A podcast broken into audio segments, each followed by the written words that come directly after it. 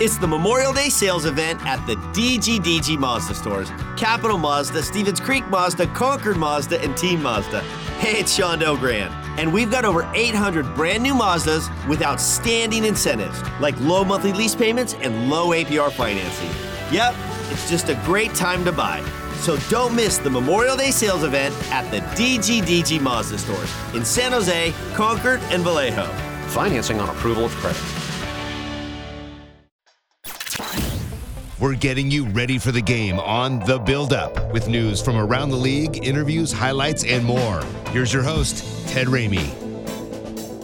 All right, good morning and or good afternoon, depending on when you are listening to this. We've got an early one today with the Sharks playing host to New Jersey, 1 o'clock from SAP Center. We're going to get into some Barracuda talk as we are now joined by the play by play announcer for the San Jose Barracuda. It is Nick Nollenberger, or Noli, as those of us lucky enough to know him call him. Noli, what's going on, man? How are you doing? I'm doing great. Ted, how are you?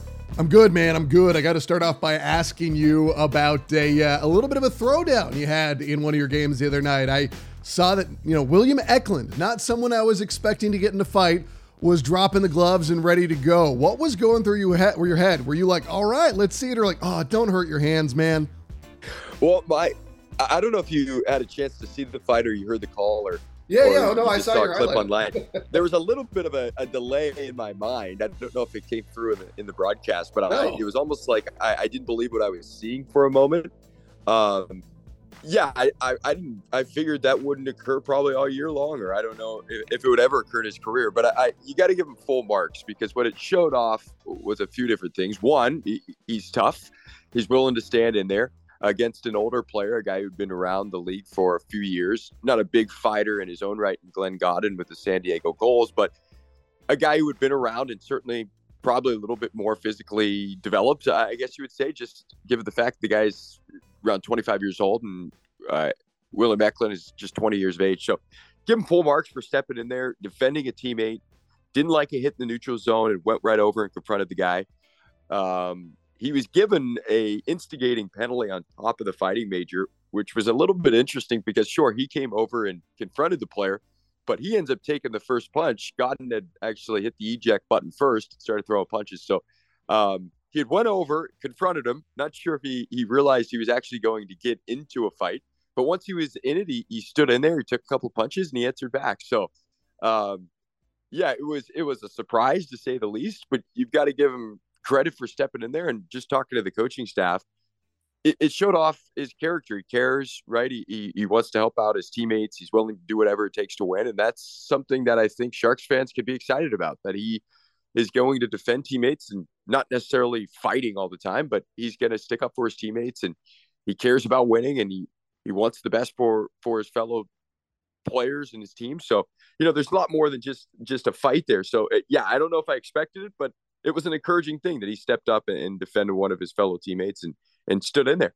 So Noli, you know, like I was saying, the mentality that Mike Grier wants to see um, is one that guys are standing up for each other and having that you know mentality about them. And I think that speaks volumes as the team going into yesterday's win had been riding a four game losing streak, and then they come back with William Eklund leading the way. Yeah, it's really encouraging, right? You want to see all these young players learn along the way and develop their game. And you often see it in the AHL, maybe so, maybe more so than even in the NHL, when you get to that second half of the year, things start to slow down, points start to increase, or you can go the other way where a young player hits the wall because they aren't used to playing this many games. But we're getting to that point where you're in the second half of the year, and it's been physically grinding for the guys because of the volume of games, because of the travel. This team has played a lot on the road so far. It, it's been a pretty rigorous travel schedule. But you come back home, you're kind of going through a little bit of a stretch. You've dropped four in a row after winning two in a row, and before that, you had lost eight in a row. So it's been a it's been a tough little stretch of games. But you're trying to get back on track, just trying to do little simple things. You're coming into a game where you, are turning around in less than 24 hours, and they were able to beat a team they hadn't beaten in three prior tries, and really hadn't been very close to beating in in three prior tries. So it, it showed off a, a, lot of character from the team. It, it, was encouraging to see William score twice in the power play. Mm-hmm. This is a, a young player that obviously has a ton of skill. There's a reason why he was a top 10 pick, but One thing last year, he went back to the SHL, and I think many thought he was just going to light it up from a statistic standpoint. And he played for a team that was maybe a little bit down, and he had just one goal. So this year, he's now already up to 11 goals in the American Hockey League, which is not an easy league to score in. Sometimes the AHL is a little bit more scrambly, I guess, the NHL. Pucks aren't always right on the tape. It's not as crisp. You aren't playing with guys like Erik Karlsson on a nightly basis. So there are just these magical plays, and it can get a little scrambly. It can be a little tougher to score and generate offense at times. So for William to be able to reach the double digit mark already at this point, as we just hit the halfway point of the season, is really encouraging. And he's taken on that that role this year. And I think many of the young players where as their confidence has increased with the league and their comfort level, they've begun to take on different various roles. And we just talked about William stepping in there and dropping the gloves. It's something that we haven't really seen this year, obviously. He's not a, a guy who's going to fight too often, if ever.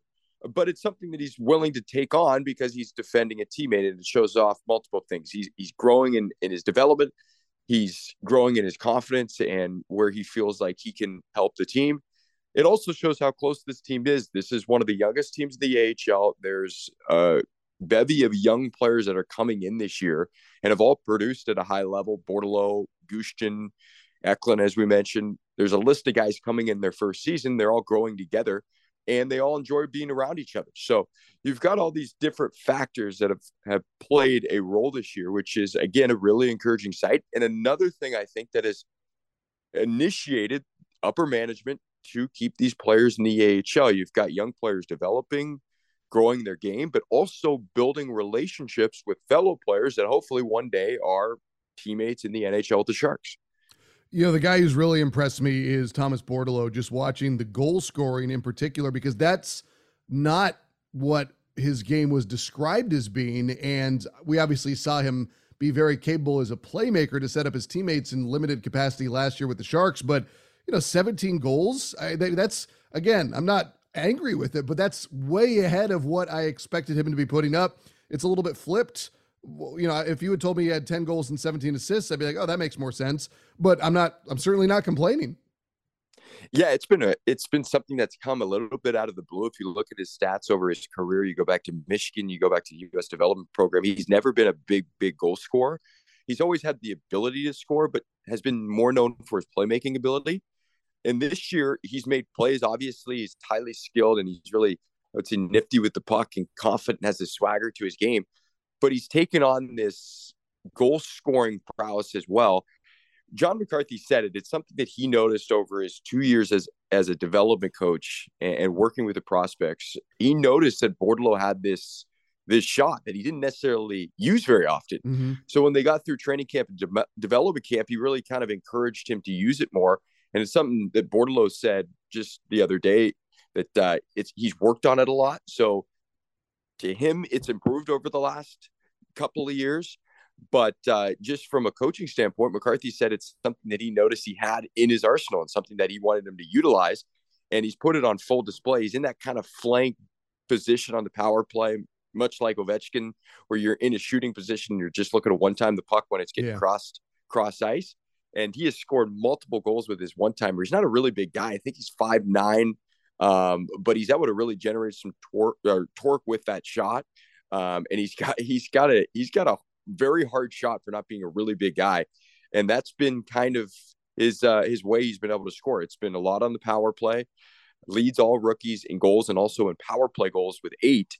Um, so he's done a lot of damage in that in that one time position. So I I don't think it's anything uh, that uh, people predicted going into this year was he was going to be the leading goal scorer on the team and he was going to be a guy who you relied on to score goals on a regular basis. But it's obviously something Sharks fans will take, and uh, hopefully it's something that he can translate once he's in the NHL. That he's still got that playmaking ability, but he can fill it up as well. So um, certainly something that uh, has been fun to watch and see that game and that part of his game kind of develop as the season has continued on. Does does he look considerably different than the two games you got to see him last year? Like, does it, like, how much growth are you able to see in Bordeleau? That's a great question. You know, last year was such a, a, small sample size, and he's coming in eh, off adrenaline, I guess, if you will. He played the two games right with the with the Barracuda to start, had three assists in his first game, And then he went up to the Sharks and he had eight games that he played in and had the the incredible goal during the shootout in Vegas, and and, I think he had five total assists with the Sharks. So he was putting up points uh, with both teams. I, I, would say he's a confident player through and through. You know, these these kids come in nowadays, and they're so skilled, they're so advanced from a from a just a an ability standpoint, and they've got confidence in their game that if they come into a league and they play the way that they know they're capable, then they can have success at any level. And Bordeleau said yesterday we did a kind of a Q&A post game and I asked him about being in the AHL this year and not being in the NHL, not making the Sharks out of training camp despite being with the team in the Czech Republic for the European trip. Mm-hmm. And he said, "Yeah, I'm a competitor. It was a little bit disappointing." At the same time, all these guys, himself included, have kind of taken on this situation they're in in stride and have taken it on as an opportunity to develop themselves uh, physically, uh, mentally dealing with the grind of the league. So, from a skill standpoint, I don't think the skill has changed much. He's highly skilled. It's there. It's part of his game. But from a comfort standpoint, with the training staff, with the league, with the travel, with the opponents, dealing with the grind of a long professional season, all those things have been a learning curve for him. He played college hockey. The season is condensed. You play mostly on the weekends. During the week, you're in class and you're practicing. It's a different animal at the professional level. So he's gotten more used to just what it means to be a professional, his approach, but very mature kid. Um, and I think that goes back to the fact that his dad played professional, his grandfather played professional hockey. He's been around locker rooms and in locker rooms during his entire life. He's very comfortable in those situations. So I think what has changed from maybe what we saw last year is just his comfort level with the professional level and what it takes to be a pro, what the mentality's got to be. But from a skill standpoint, it's been there and it's still there. And I wouldn't say there's a, a huge change to his game. Now, if you ask the coaching staff, what has been the biggest change maybe since training camp would be his defensive game, his 200 foot game, mm-hmm. uh, his responsibilities in the defensive zone that's always going to be a learning curve for a skilled player is learning how to play in both ends and, and not being a liability in your own end.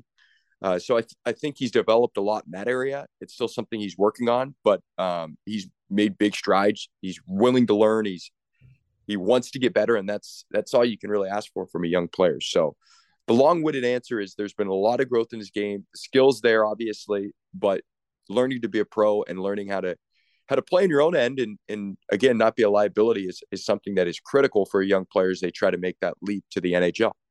Let's talk about Ryan Merkley, who the storyline came out that he had asked the team to be traded. This is another first round draft pick from 2018. I like a lot about Merkley's game. I'll be the first to acknowledge it. I think that, you know, when he came up last year with the Sharks, you could see his game wasn't um, complete, but in terms of uh, his passing, in terms of his, ability to kind of play that, you know, be the guy who's bringing the puck up the ice. I liked what I could see. Now, his overall defensive game needs improvement. Um, so where where are you on those rumors that, that when that storyline came out? Did was there any reaction within the team? And uh, listen, I can't blame Ryan Merkley. He wants to play. I mean, you don't ever want a guy to be satisfied with not you know with his situation unless they're Wayne Gretzky. Um, so you know, I, I just did that make waves? Did anybody acknowledge that really?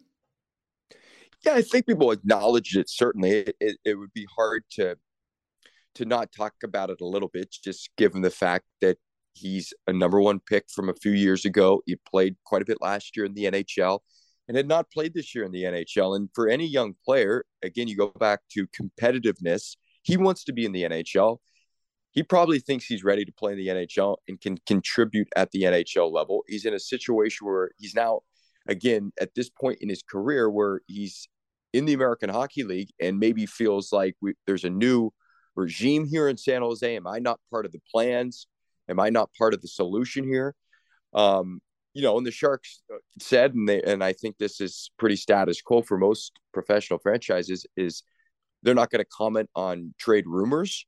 Yeah. So there wasn't much in the way of from of details from the Sharks, and there's no surprise there. You've got an active player on your roster.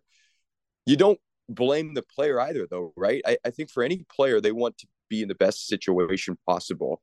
And if you feel at this point in your career, maybe you aren't getting the best opportunity, it's human nature to maybe want to explore other options. And it's human nature for the Sharks organization to maybe explore other options as well. So when that news came out, for me personally, not surprised at all on either side that maybe the Sharks were exploring something and maybe Ryan Merkley was fed up and wanted to see if the grass was greener on the other side and there was any mm-hmm. other option for him. So certainly I think it was recognized by the players on the team. Players are aware of the situation.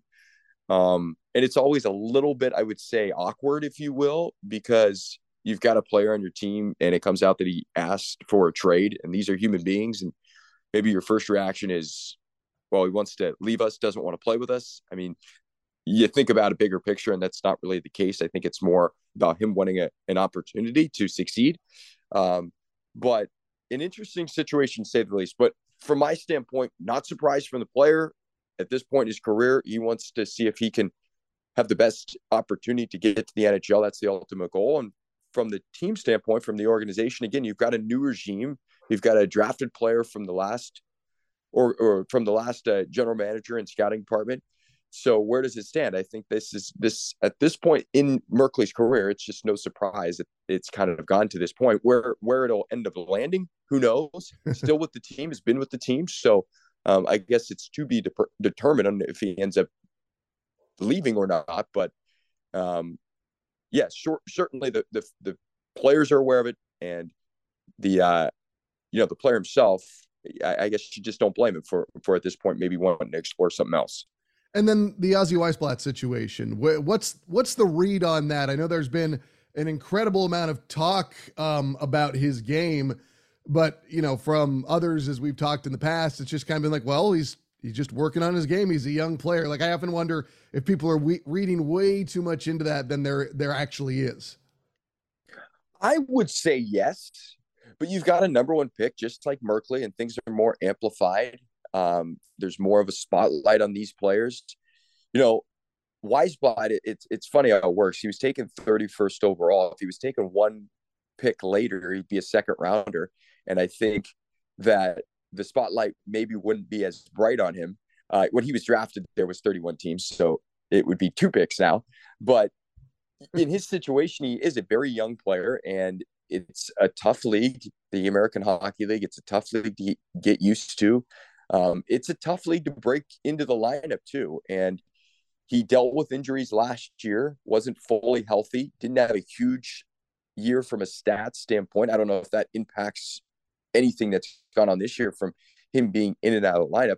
But he's coming into his first professional season, and there's a learning curve. He wasn't in the lineup at the start of the year, uh, made his way into the lineup, and he scored in his first game, and then played a I want to say six or seven consecutive games, and then sat out a couple, and then came back and played a few, and then sat out a couple. So that's kind of been the the yo-yoing effect for him this year, being in and out of the lineup. And I don't think it's any sort of uh, indication on how the organization feels about him or how he is performing. I think he's a young player, and there's going to be peaks and valleys where there's a lot of encouraging things he does, just like any young player. And then there's things that uh, you know you learn from. And sometimes the best learning tool for these coaches is to have a player sit out and watch from the press box and have things slow down for him a little bit, allow him to kind of digest what he's experienced on the ice, and then they reinsert him back in the lineup and see if there's any more growth. So I think for fans, you see, why isn't this guy playing? He's getting healthy scratched.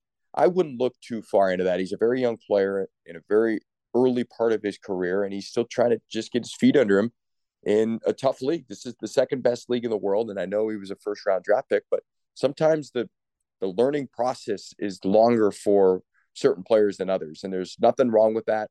Uh, and I, I think for for Wiesblatt, it's just about stacking good performances together. And if he plays well, and this is pretty much for everybody on the team and in the organization, he's gonna have his opportunities. So, and he's had a great attitude. He's a really good kid. He, he's uh he brings a lot of I would say joy to the to the room and positivity. So there's been no issue there. So that that's encouraging, and I think he's got to just continue to try to get better. And like I said, stack stack good performances, and it'll be hard to pull out of the lineup. All right, Nick Nollenberger, everyone. Join him Friday night when the Barracuda play host to the San Diego Gulls, and you'll be able to hear that on the Sharks Audio Network. Noli, always a pleasure, my friend. We'll talk soon, all right?